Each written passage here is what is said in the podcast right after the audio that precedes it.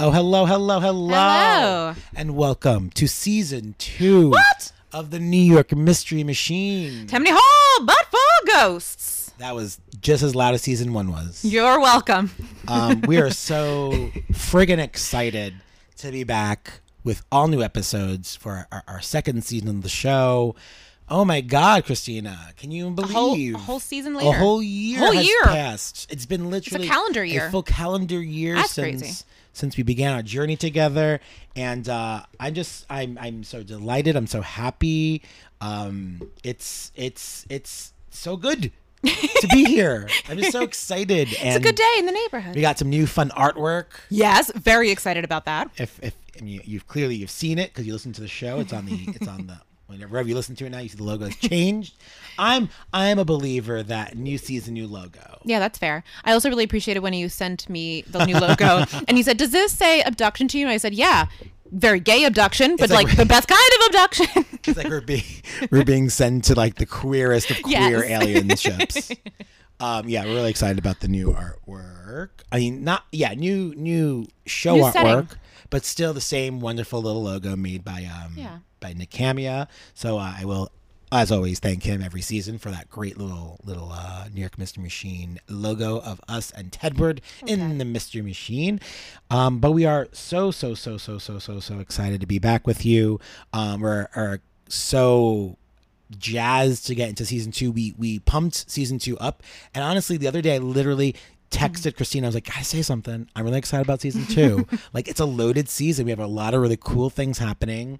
Um, and so i- it's just really great. And so if you want to help season two continue to take off, um, the best way to do that for us is to head on over to patreon.com slash NY Mystery Machine and join our patron community. It's such a great community. It's a lovely community. And this season, we're doing some really cool things. Um, we're working on perhaps a live event of some sort that is in the works. So, if you're part of our Patreon community, you're going to find out about that first, and you're going to find out all about that information sooner than later. And if you're not part of our Patreon community, you'll have to you'll find out eventually. Eventually. but then you won't be the first one to Right. know, and, and and you won't get like a cool like thing when you're there. right. So whether that And be, you want that cool and you thing. want the cool thing, as vague as that sounds. um, so join, and for as little as three dollars, you come a patron. For as little as five dollars, you get a, a free episode every month. We give a patron exclusive, and so those are those are coming out as well. And so please, please, please join, join. We have so many wonderful patrons who have uh, really helped put this this together. Um, so we'd like to thank our wonderful patron community of Jordan, our, our OG patron, and Sam and Christian and Christina and Carla and Anne Marie, the, the wonderful little group who's uh, helping us each month uh, with a little bit of uh, extra extra money to uh, to put this all together and to make this happen. Make it happen. Uh, and if you want to support us in a way that doesn't cost you any money, just head on over to iTunes, Spotify, or Audible and leave us a five star review. Tell us what you love about the show. Tell us Yep. what you want to hear more about the show. Let us know some of your thoughts or uh, theories about the show. You We guys love a know. theory. You guys know. If you give us theories, we ain't lying. We proved it. Season one finale. We proved that we do the effing work. we we look at your theories We solved shit. we solved some shit in season one's finale. So if you haven't listened to that episode, which is episode 49, go ahead and go and do that. That means this is episode 50. I was about to say, this is episode 50. halfway to 100. wow. We've gone halfway to 100 with this little thing. wow. That's crazy. So I, I said to you guys, season finale, I, I, I, was, I was like, big things are coming. And I said, I, was, I wanted to do something really big for the season one, season 2 Mm-hmm. premiere. And um, I, I think Did that, you deliver? I think I delivered. I mean, I spent a couple of weeks researching this, to be honest with you, and putting this together. I do this. Oh yeah, you can do that. Oh, okay. I love by this that new setup. by that, Christina's just taking the microphone and is putting it, you know, on her But lap. Oh, On my lap. This is so comfortable. I'm never going back to the other room. yeah, we're still in the we're still in the other room. We're in the summer our this- summer recording. We're in the summer recording studio, which is a lot cooler. And then in the winter, we'll go back to the other one because it'll be a lot warmer in that Yeah. studio. Um, so today we're chatting about maybe probably the most hyped and most covered paranormal case in New York history. oh. maybe one of the biggest one and most hyped in the country's Ooh. history. Honestly, it's a huge one. Um, today, Christina, We're covering the Amityville Horror. Oh. I know. Now, the Amityville Horror gains lots of popularity in uh, a couple of different waves. The first wave was on September 13th, 1977, when Jay Anson published The Amityville Horror, which was being sold as a true story based on the reported experiences of George Lutz and Kathleen Lutz at their home at 112 Ocean Avenue in December of 1975. Okay. Uh, and this came after events transpired there about a year earlier, dealing with the DeFeo family. And we're going to get to all of that. Okay, I was We're gonna gonna ask, get to Oh, who's the all this- DeFeo family? you're Go gonna- on. We're going to get there. Believe it or not, listener, I have managed to avoid all spoilers about Amityville because my uh, I'm gosh. frightened to death of what this bodes. So here we are. So then in 1979, a film was made based on the book, and other films were produced under that title as well. But I have to say, my introduction to Amityville was the 2005 remake with Ryan Reynolds, which is a 90 minute piece of trash that scored 23% on Rotten, Tomato- Rotten Tomatoes. But don't worry, the original film doesn't score too much better. It comes in at 30% on Rotten Tomatoes. Oh, okay.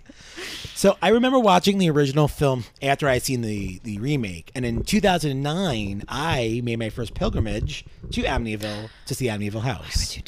Uh, I know what you're thinking, Adam. What happened? Was it scary? What, what went down? Did you see a ghost? Did something get into your brain? No, nothing happened. You didn't bring It- anything home? no, it was the most uneventful trip I've ever taken in my life. It was just three, four of us in a car. You Is this pass- the Sweet Hollow crew? it's a Sweet Hollow crew. um, this is our fir- our first journey was to Amityville, and um, we got to Amityville, and literally, um, it barely looks like it did when it was famed. And um, there was other people like kind of outside the house also doing what we're doing, and there was it was very uneventful. Okay. So I imagine everyone listening today either knows a shit ton about Amityville or has a little bit of, of, of a foundation of Amityville or like Christina has nothing, is Me. walking in blind. Um, the thing with this case is that it's kind of two different cases in one. One is a tale of murder and the other is full of fucking ghosts. Okay. So this week we're gonna talk through the Grizzly murders, Ooh. and then next week we're gonna get to the ghosts that have inspired way too many movies. Okay. So I know what you're thinking a two-parter, Adam, but yes, this is a two-parter. But know that this episode, as you see, is called the Amityville Murders, Mm-hmm. and next week is the Amityville Horror. Because it is two different stories that you need to listen to in order to get a sense of it. And if you Right. just listen to one of them, you'd get a full, you know, adventure from Right. it. But still, it is two stories. It was literally impossible. I said to Christina, I said, Christina, I don't want to start the season with a two-parter, but I have to because there's no gosh darn way that I can do this whole thing in one episode. It was it would have been impossible. Yeah. Would have been a very long episode. I was like seven pages in. And I was like, "There's no way that this script is even done yet." Right. Nor I, I haven't, I haven't even gotten to like any trials. Good lord. So, yes. So next week we will talk all about ghosts. We will talk about the weird shit that went down at, at, at this house. We will talk about the Lutz family next week. But this fi- this week we're not talking about the Lutzes. Okay. We're talking about the DeFeos. All right. So we're going to begin chapter 1, November 13th, 1974 at around 6:30 p.m. A 23-year-old named Ronald Butch DeFeo Jr., Butch was his nickname Okay. entered Henry's bar in Amityville, Long Island, and declared, quote, You gotta help me. I think my mother and father are shot. Oh. He was panicked, sweating, unsettled. Butch's best friend, Robert Bobby Kel- uh, Kelsky, along with Joey Yeswit, John Altieri, Al Saxton, and William Scormaglia, Scormaglia, raced back Amalia. yeah, that's what it is. Every every now and then I said to myself, "Gosh, nothing sounds more like really like offensive than Christina doing an Italian accent." But she's also Italian, so I guess it's not offensive. You know, there you go. um, Samaria. Amalia. Hey. Pizza. Isis. it's like, are you making a pizza? um, this ragtag group rushes back to De- the DeFeo home at 112 Ocean Avenue, driving Butch's 1970 Buick Electra. The DeFeo family had occupied 112 Ocean Avenue since purchasing it in 1965. The house was not too far from the bar, so it didn't take too long to get back. When the group got to the house, they found the front door unlocked. Shaggy, the family dog, began barking as they entered, and they found him tied up to the inside of the kitchen's back door. Bobby Kelsky led the group up the stairs to the master bedroom on the left, and there they saw it. It was Butch's parents, Ronald DeFeo Sr., who was 43, and Louise DeFeo, also 43, shot dead. A bullet hole and dried blood were visible on Ronald's back. Louise's body was buried underneath a blanket, but that's not all. They continued throughout the house and found more horror. It wasn't just Butch's parents.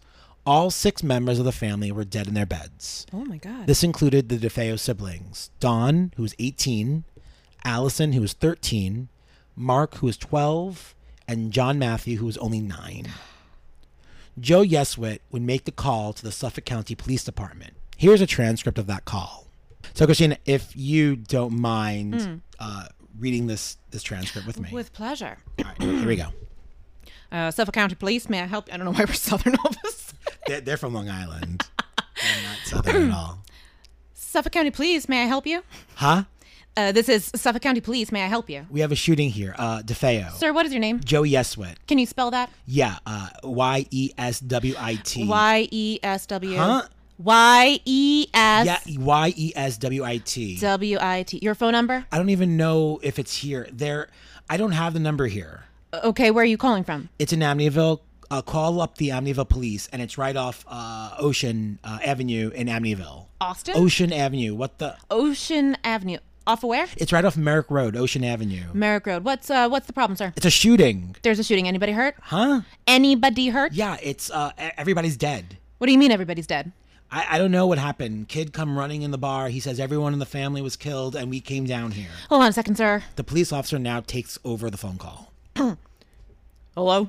Hello, What's your name? my name is Joe Yeswit. George Edwards? Jo- Joe Yeswit. How do you spell it? What? I just. How many times do I have to tell you? Y e s w i t. Where are you at? I'm on Ocean Avenue. What number? I don't have a number here. There's no number on the phone. What number on the house? I don't even know that. Where are you at? Ocean Avenue and what? In Amityville, call the Amityville police and have someone come down here. They know the family. Amityville. Yeah, Amityville. Okay, now tell me what's wrong. I don't know. Guy come running the bar. Guy come running the bar and said there his mother and father are shot. We ran down to his house and everybody, uh, everybody in the house is shot. I don't know how long. You know. So uh, Uh, what's the at, uh, what's what's the address of the house? uh, hold on. Let me go look up the number.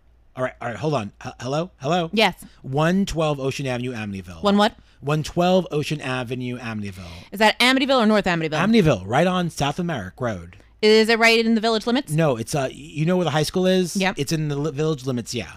Yeah, that's the village limits, right? Yeah. Uh, okay. What's your phone I number? don't even have one. There's no number on the phone. All right. Where are you calling from? Public phone? No, I'm calling right from the house because I don't see a number on the phone. You're at the house itself? yeah. How many bodies are there? I think I, I, I don't know. I, I I think they said four. There's four? Yeah. All right. You stay right. All right. You stay right at the house and I'll call the Amityville PD and they'll come down. Okay. God. So first and foremost, that was that was just the call to like what the hell? get people down there. It was like That's awful. like the most stressful call. This like guy who is not related to anyone, just trying to like get someone to come down. And just like having them re- repeat the information, like just to spell his name like 20 times. yeah, it's like so much. God. I also don't understand. Like, I don't think he like straight. up- I don't know. I don't know who he called. If he called nine one one, I was going to say, what is this? it seemed like he like called like just like the Suffolk Police Department, and that, Still would think that they would be able to figure it out. yeah, it was weird. I just I don't know. I think that you just call nine one one when something happened like that. It becomes Right. right. Easy. I don't know. In any case, wow, what a shitty shitty phone call. Yeah. to have to like work your way through.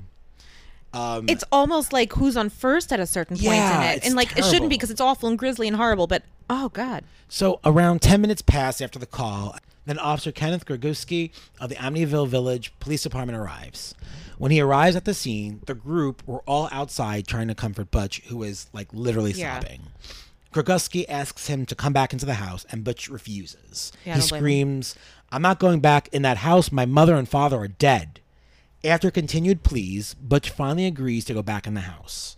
Griguski asks him to have a seat at the kitchen table while he goes to inspect the scene. After Griguski's initial inspection, he calls the police headquarters to report the murders. Detectives and police officials fly to the house. Upon investigation, it was determined that all the victims had been shot with 35 uh, millimeter caliber level action Marlin 336C rifles at around 3 o'clock in the morning of that day. His parents had both been shot twice, and his siblings had been killed with a single gunshot. This was um, What time did he come into the bar that night? He comes to the bar at around six. He comes to the bar at around six thirty PM. p.m. So this is Interesting. This is yeah, this is hours have passed since this, and and you notice that because there's dried blood, Right. So like these, people I didn't have- expect 12 hours Yeah, these- and change. These people have been dead for for quite some time. Um, it was determined by the gunshot wounds that you know the time of death had to be roughly around Yeah. three three o'clock in the morning. Um, while it seemed that the majority of the family was killed in their sleep, the physical evidence suggested that Louis Luis DeFeo, his mother, and his sister Allison were both awake at the time of their deaths. The thought is that the father uh, was shot first, which awoke the mother, and something similar may have happened with Allison. There's other accounts that say a little different to this later on. We'll find the, in the case. Um, but at first, it almost seems that the noise probably awakes them, and then they're shot after soon after. Now, there's a very strange thing about the body placements of the dead in this in this situation. According to Suffolk Pol- County Police, the victims were all found lying face down in their beds. The children, that is. The placement was odd and seemed to be manipulated, as if placed there specifically rather than dying naturally that way. right. As the police detectives roll through the home, reporters and neighbors also car- start coming storming out and just kind of make their way outside Yeah. and do what you do when there's murders happening. You you, you try to interview everyone. You Yeah. get all the information. Um, in addition, his his friends are still out there, as well as the, the, the guys from the bar are still out there, also being questioned as well. Suffolk County Detective Gasper Randazzo questioned Butch at the kitchen table. Butch told Randazzo where he had been that day and how he found the bodies. Butch then made an odd statement telling Randazzo that he believed the killings had been carried out by a mob hitman named Louis Fellini. What? The detectives felt that if this was indeed true, Butch would be in grave danger.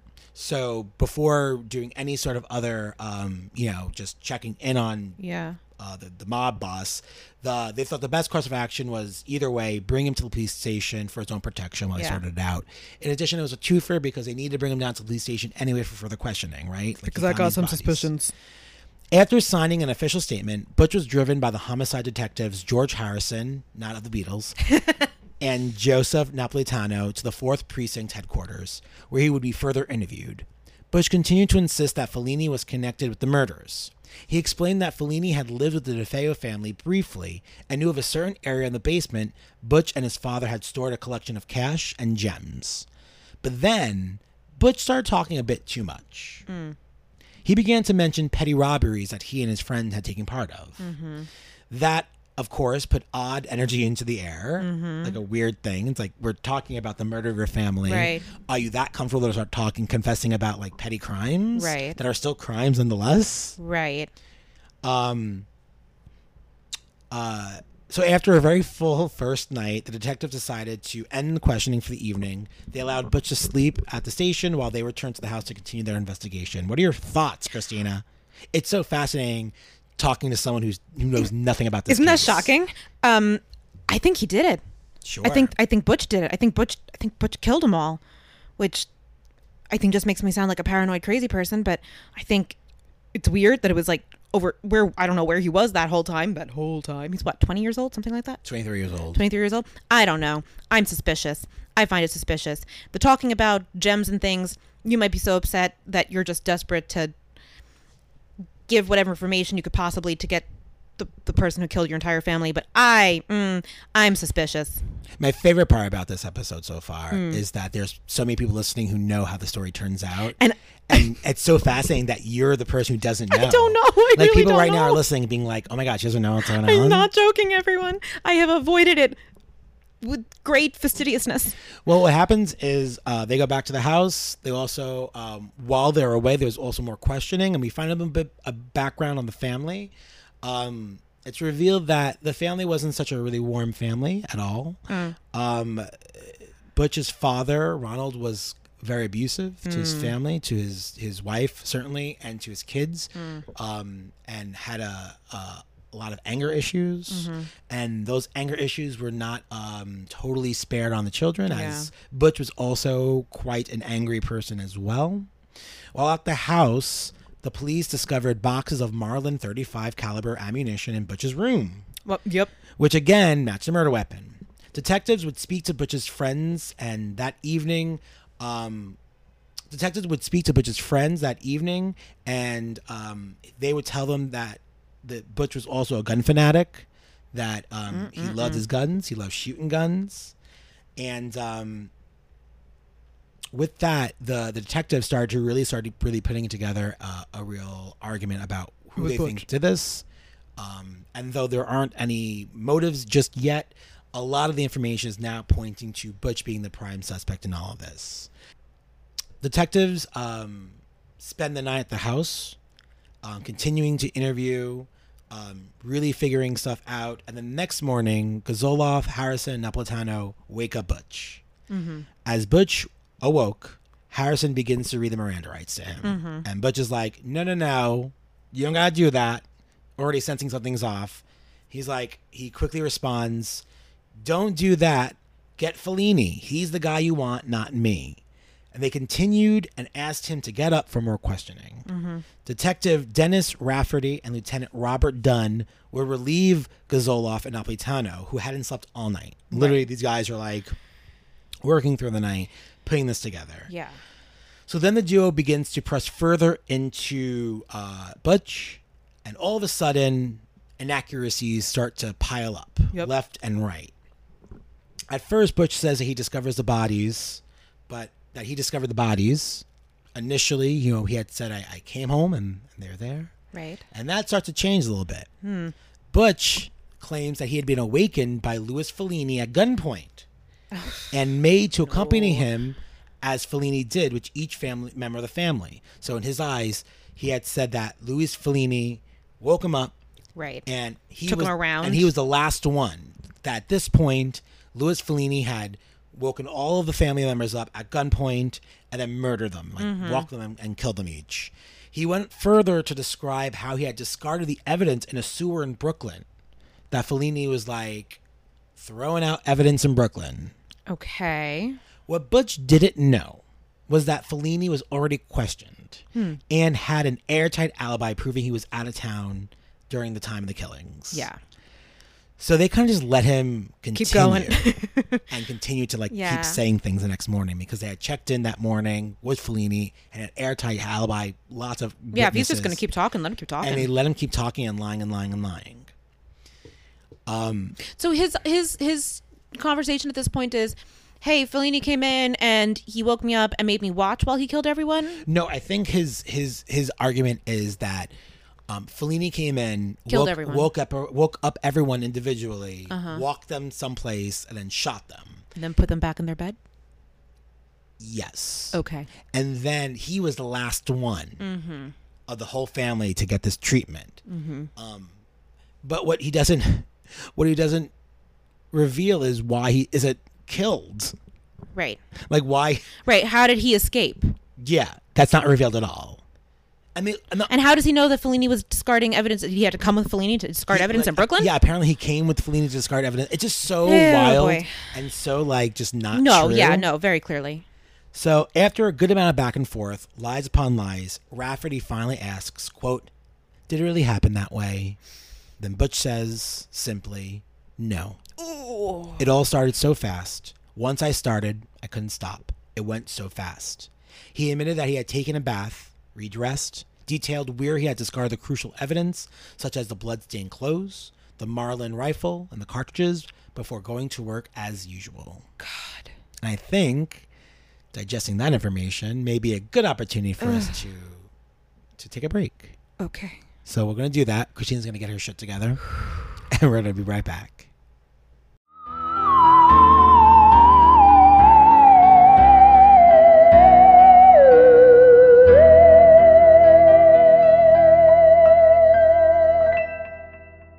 If you ever look at our logo, you may notice a cute, furry, black and white creature hanging out the window.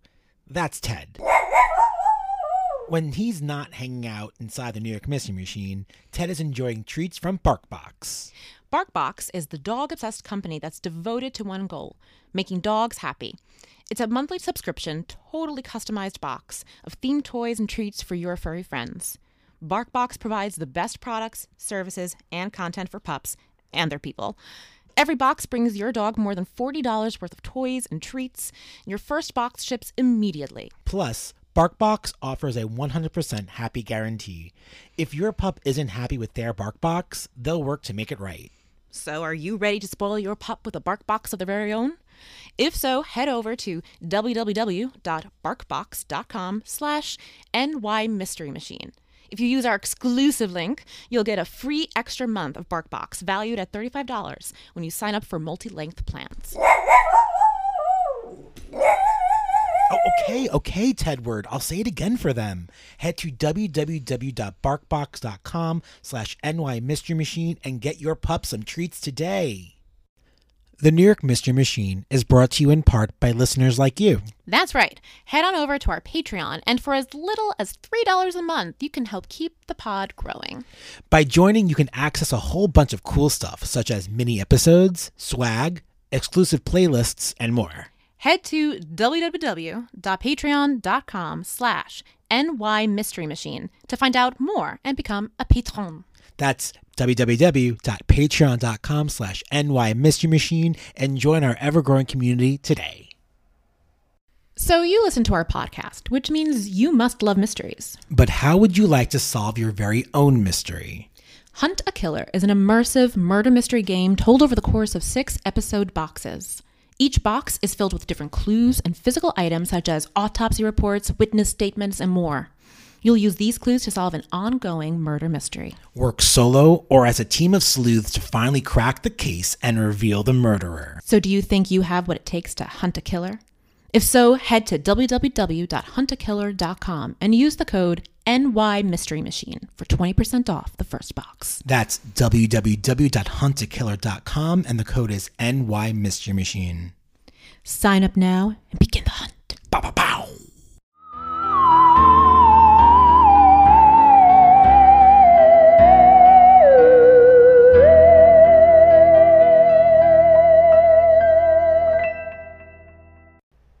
Okay, we are back, and That was horrific.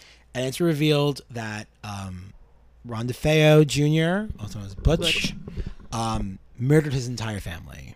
God, did he just snap? Like, is that where this is going?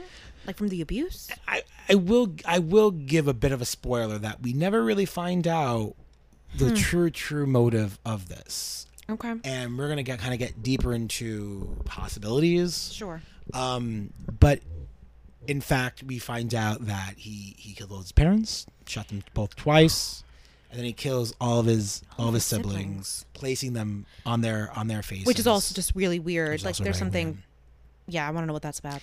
it's also Like, you weird. couldn't look at them. Like, what's the psychology of that? Yeah, and it's also weird because um, he just wasn't prepared to have to answer questions. Right. is what it really seems like when Right. you go and look at all the all the transcripts from the court cases and all the transcripts from the interrogation it's like Mm-hmm. it just seems like he had one story and one piece of that story Right. and that was kind of it but even that story changed like the first thing we heard was that he found these bodies Right.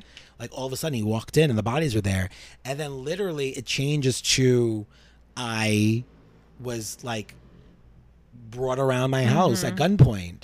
Um, and it just seems like he never really thought that he would ever have to answer questions about this. Right. But literally, all everyone wants is for him to answer questions about this. I mean, it's kind of what happens. What, kinda what when when happens. your family is killed, um, I'm a fraidy cat, and it's getting a little bit dark in here. I'm gonna put the lights on. That's fair. well, thanks for hitting that light. yep, yep, got yep, That was really important to to your journey. yep. We're getting the uh, the holy water for the next one. Oh yeah, this is not a holy water case yet. No, no, no. This is just creepy. what's two- hiding in my closet? Part two is being the only one. Oh, I hate it. I hate it so much. So DeFeo would have to go on trial because Right. he is literally the the guy who does it. Right, and he's confessed at this point, basically. He yeah. confesses to it. He says, I did it. It happened so fast, but I did it. Um, so the DeFeo trial begins October 14th, 1975. He and his defense lawyer, William Weber, mounted an affirmative defense of insanity. They're Mm-hmm. like, we're going to plead insanity. This is what you got to do. Right. Plead insanity, and you'll be fine. And truth be told, he was a little off, Ron Yeah. was. So it wasn't so far fetched. But then Weber does something really, really strange when you're doing an insanity defense. What did he do? He allows Bush to take the stand.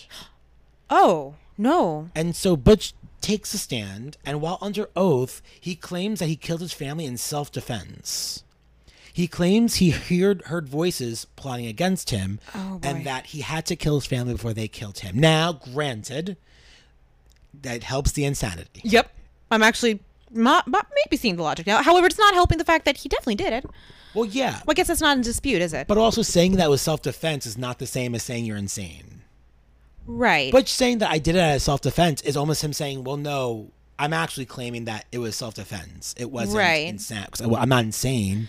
right. I did it because I had to do it because I was go- I was gonna die. I was gonna die. Right.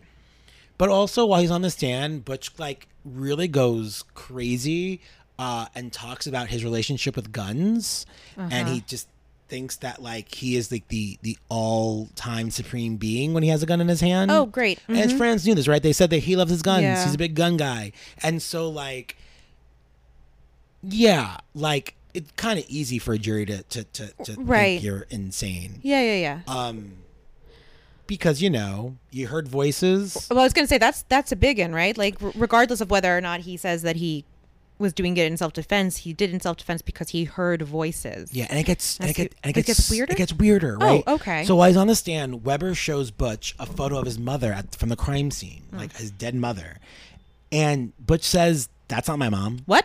Because that's not my mom. I know what that is, but that's not my mom. The lady What? he straight up killed. He's like, that's not my mom. So then they show him a picture of his dad, also at the dead at the, the, the scene. and he goes, oh yeah, that's my dad. I killed him. But that's not killed- my mom? That's not my mom, but that's my dad. I killed him. I had to. You guys know. I had to kill him. He's gonna kill me if I didn't kill him because the voices they Right. said that. But that's that not- lady. That she's my mom. I don't know who that is. And I didn't kill her? Or the, No, I- because I'm not I- I- commenting because it's not my mom. I don't even know. God. Why? How? I don't What? even know. So the insanity plea was then supported by the psychiatrist for the defense, Daniel Schwartz. The psychiatrist for the prosecution, Dr. Harold Zolan, maintained that although DeFeo was a user of heroin and LSD, he had an antisocial personality disorder and was aware of his actions at the time of the crime. This is the prosecution. Prosecution. Okay. So yeah, the defense, the the um, the, It's like, yep, insane. The defense is like, yes, you are straight up cray cray. Um, the psychiatrist for the prosecution was like, yeah, I mean, he's a user of heroin and LSD, so th those things Yeah. can make you do things. But it also appears that he has just a bit of an antisocial personality disorder, Uh-huh. and but he is very aware of what he did and how Right. he did and when he didn't. And pl- a plea of insanity is kind of making it seem that you had no no control, over your that. yeah He had clear control over it. He Yeah. he talked about his relationship with guns. He talked about the voices in his head telling him that he had to kill his parents, and he Right. freely chose to kill his family. Oof. In addition, the police investigation had concluded that the rifle had not been fitted with a sound suppressor. So, and they found no evidence of sedatives having been administered. However, during the trial, Butch claimed that he drugged his family, which explains why most of them stayed Right. asleep, even though earlier in the case it was determined that two of them may have been awake during it. sure and interestingly the right that was right that was the wife and the okay okay right just sorry remembering No, it's God. fine.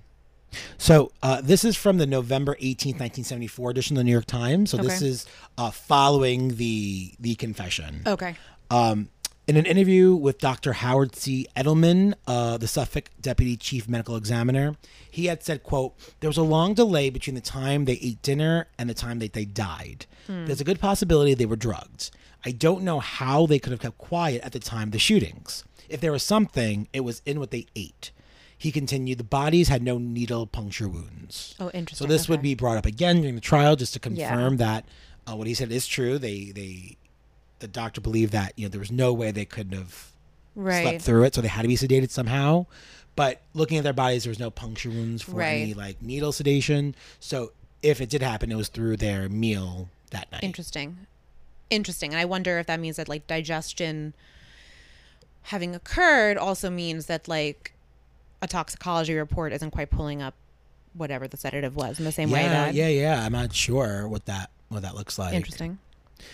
as for motive, um, aside from voices, like real motive, um, there were also reports that Butch allegedly shot his family because he would have been the beneficiary of a two hundred thousand insurance policy on his dad. Okay.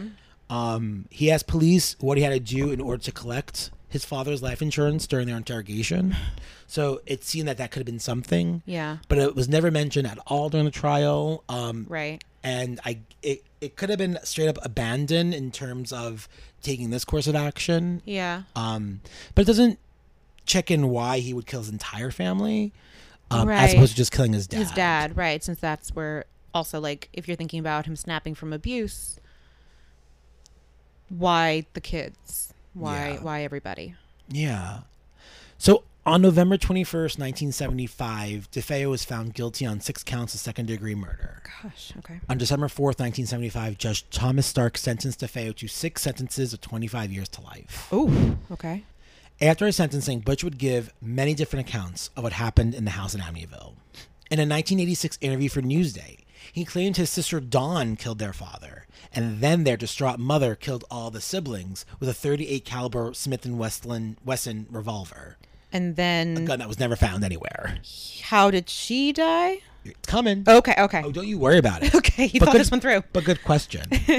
that was followed by him, Butch, killing his mother. Ah, uh-huh. He stated that he took the blame because he was afraid to say anything negative about his mother to her father and her father's uncle out of fear that they would kill him. For you see, his father's uncle was Peter DeFeo, a member of the Genovese crime family. Mm-hmm. In the same interview, DeFeo also asserted that he was married at the time of the murders to a woman named Geraldine Gates, with whom he was living in New Jersey with, and that his mother phoned him to ask him to return to Amityville to break up a fight between Don and their father. Subsequently, he drove to Amityville with Geraldine's brother Richard Romado, who was with him at the time of the murders and can verify his story completely. Uh, gonna guess that he can't. Yeah, this Geraldine stuff is crazy. It gets even crazier. So then in 1990, Butch files a 440 motion. What's that? So a 440 motion is a proceeding to have the conviction vacated. Okay. Which is balls of shit. To Yeah. be like, you know what? I shouldn't be convicted at all. So to, di- so basically, it's it's a get out of jail free card. Okay. It's the, the it's basically saying that this isn't gonna you know you we're vacating this Right. um immediately you'll be released. Okay. Um, it doesn't. I don't believe it is a pardon, Right. but it just ends the sentence. Okay. He said. He said that Don and an unbeknown assailant who fled the house before he could get a look at him killed their parents, and Don subsequently killed their siblings. Another fucking story about what happened. Like Right. how any how he thought that changing the story over and over and over gonna again. help us? I think he was just trying to find like what's the best story to say. Yeah. That didn't work. I guess I'll try this one. Nope, didn't work. Try this Right. one. And so then who killed Dawn? Did he kill Dawn that time? He said the only person he killed was Don, okay. and it was by accident as they struggled over the rifle. Eh, okay. Oh yes, so yes, so yes. We both reach for the gun. Oh, Reach no. for the gun. Um, that was from Chicago. Another bullshit story about how two people reached for a gun and one died. In this motion, he once again asserted that he was married to Geraldine and that her brother was with him at the time of the murders. An affidavit from Richard Romado was submitted to the court, and he could not be located to testify in person. Evidence was submitted to the court by the Suffolk County District Attorney's Office suggesting that Richard Romano did not exist and that Geraldine Gates was living upstate New York, was living in upstate New York, married to someone else at the time of the murders. Interesting. It makes me wonder did he even really know Geraldine or is he just somehow creepily finding her out? Yeah, I mean, Geraldine Gates did not testify at the hearing because the Yeah. authorities had already confronted her about the false claims in 1992. Okay. uh, and secured a statement under oath where she admitted that Romano was fictitious, did not exist, she had no brother, and that she did not actually marry DeFeo until 1989 in anticipation of filing a 440 motion. So it was one of those like ma- ma- jail marriages. Okay. the whole Geraldine thing led me to a weird rabbit hole Okay. of Geraldine and mafia shit and mob connections, Yeah. and ultimately doesn't have anything to do with the murder. Okay. But like I tell you, the amount of reading I did on Geraldine and her family and her life, Right. only to realize that nothing fucking matters. So the story God got me gang. Oh, got me angry. I was like, ooh, a new angle. I don't know this Geraldine person. And then I looked and looked like, oh, it has Because it nothing to means do. nothing. It means nothing to this story. Wow. Okay. Weird. Very weird. So Judge Stark denies the motion. No Yeah. shit. He's not an idiot. He writes, quote, oh, this is a great quote. I find the testimony of the defendant overall to be false and fabricated. Mm-hmm. His testimony that during the fall of 1974, he was married and lived with his wife and child at Long Branch, New Jersey, is incredible and not worthy of belief. He has produced no corroborating evidence in this regard. Another reason for my disbelief of the defendant's testimony is demonstrated by consideration of several portions of the trial testimony. He signed a lengthy written statement describing in detail his activities. In this statement, he said that he lived with his family at 112 Ocean Avenue in Amityville and that he worked for his father, that he usually went to and from work with his father, and that that he was ill and stayed home from work on November 12, 1974, that he was on probation for having stolen an outboard engine and had an and had an appointment to see his probation officer in Amityville on that very afternoon. The defendant's girlfriend, Mindy Weiss, testified that she began dating the defendant in June 1974 and was with him frequently that summer and fall. Stark further declared, quote, Defendant's testimony that he did not shoot and kill the members of his family is likewise incredible and not worthy of belief. Yep.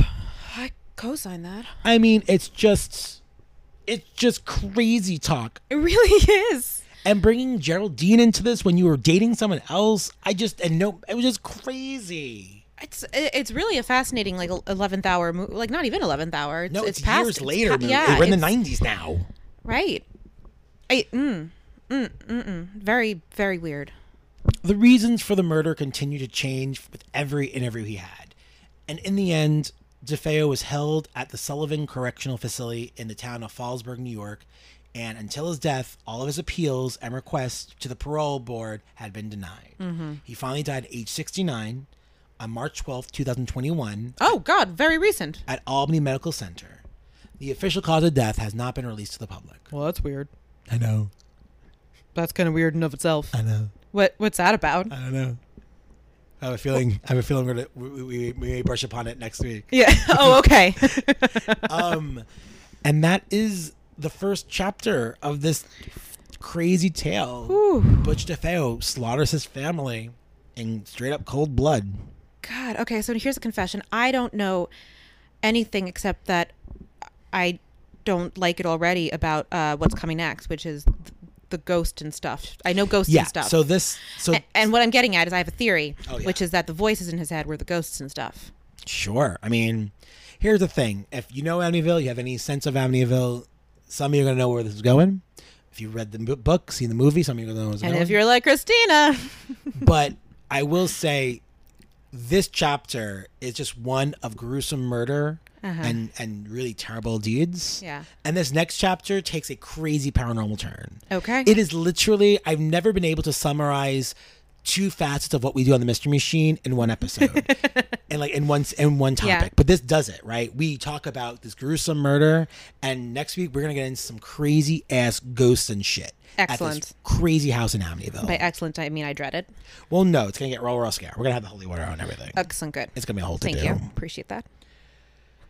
So next week, you best come back because next week the ghosts are in town. Things are getting weird, and a new family will move into the Natheo Oh house. no, no, no. And they'll get this house at a bargain, b- but get more than what they bargained for. Oh, nicely done. That was good. I w- I didn't even write that. Down. That was that was that off was the cuff. off, right? Well was off done, the well done. cuff. That was beautiful. Um, if you have any thoughts about why uh, Butch did what he did, you know where to find us. Where do Yeah. they find us? You head on over to our Instagram at NY Mystery Machine. You head on over to our Twitter at NY Mysteries. You head on over to our Facebook at NY Mystery Machine. You can let us know. Or the best course of action, as we said earlier, you head on over to the iTunes, the Spotify, the Audible. You let us know in those comments because we read them. We do. And sometimes we pick one out of a hat and we, we let, read them on air. And then Yeah. we make you listen to them. Then we give you a sticker and stuff. It's really nice. It's really nice. We're so happy to be back for season two, you guys. Um, it's only going to get crazier from here. Next week, we're going to get so deep into the ghost hole and and oozing walls and doors that keep opening. Mm-hmm. I hate it. Lots of scary stuff. So be sure you come back next week for the Omniville horror. My arms are like stretched out in a very grandiose Uh-uh. Yeah, way. and I'm just gonna make sad, upset noises. Well, welcome to season two, you guys. I've been Adam Mays, Been Christina Marinelli. and we will see you next week on the New York Mystery Machine. Timony Hole, but for ghosts. Ooh, and that coming.